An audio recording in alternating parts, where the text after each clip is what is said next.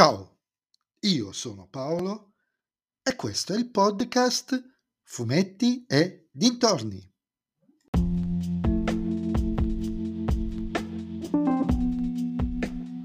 In questo nuovo episodio del podcast vi parlerò di Nathan Never numero 373, L'ombra della Yakuza, scritto da Bepi Vigna e disegnato da Dante Bastianoni e Germano Polazzi, edito dalla Sergio Bonelli Editore.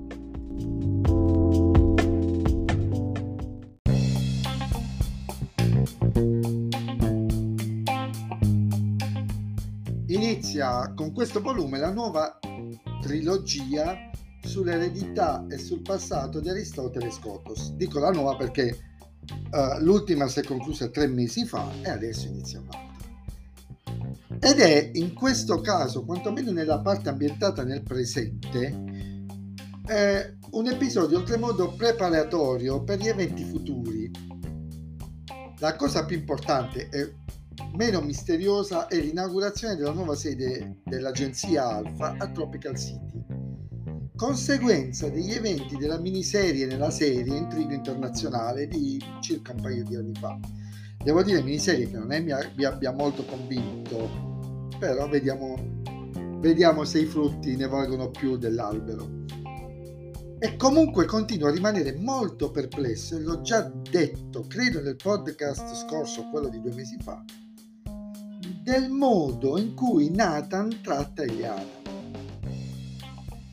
Parallelamente continua la sottotrama sull'eredità di Skotos e qui invece i misteri si infittiscono. Sada è sicuramente a conoscenza di qualcosa tra ciò che gli ha fatto il marito e gli appunti di importante e sconvolgente. Altrimenti voglio immaginare e sperare che tutto sto casino narrativo non sarebbe stato messo in piedi. Spero non in una montagna che partorisce un topolino, che, fini- che non finiscano tra luce e vino. Anche Sorella Rebirth è un concentrato di misteri, sia sull'identità della stessa, tenuta sempre nascosta. E sinceramente non ho più pallida idea di dove andranno a parare. Chi è questa? La conosciamo già, se c'è la tenete nascosta vuol dire che la conosciamo già. E chi è? Che nelle sue intenzioni, che comunque sono legate a Scotus. La seconda parte del volume è dedicata al passato di Aristotele, che ancora non ha il cognome Scotos, e fa un salto temporale notevole rispetto alla precedente, con lui adolescente e ormai privo di ogni scrupolo e inibizione morale. Il rapporto morboso con la sua psicologa barra madre adottiva acuisce ancora di più la sua sociopatia che tra l'altro è derivata dal massacro della sua famiglia di cui è stato testimone. E gli eventi, eh, sinceramente, cominciano a prendere una piega ancora più cupa.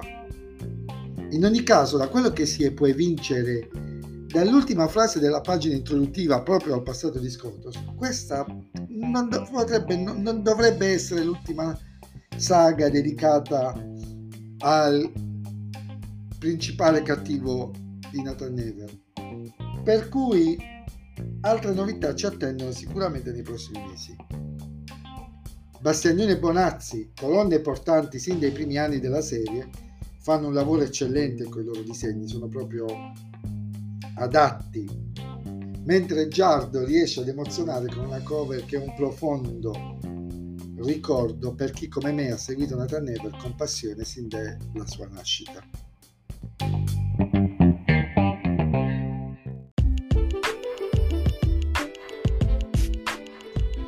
E anche questo episodio del podcast è terminato. Mi riascolterete nel prossimo episodio.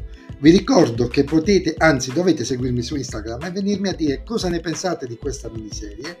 E se vi piace il mio podcast, beh, non dovete fare altro che suggerirlo ai vostri amici. Se invece il mio podcast non vi piace, beh, suggeritelo a chi non sopportate. Ciao a tutti!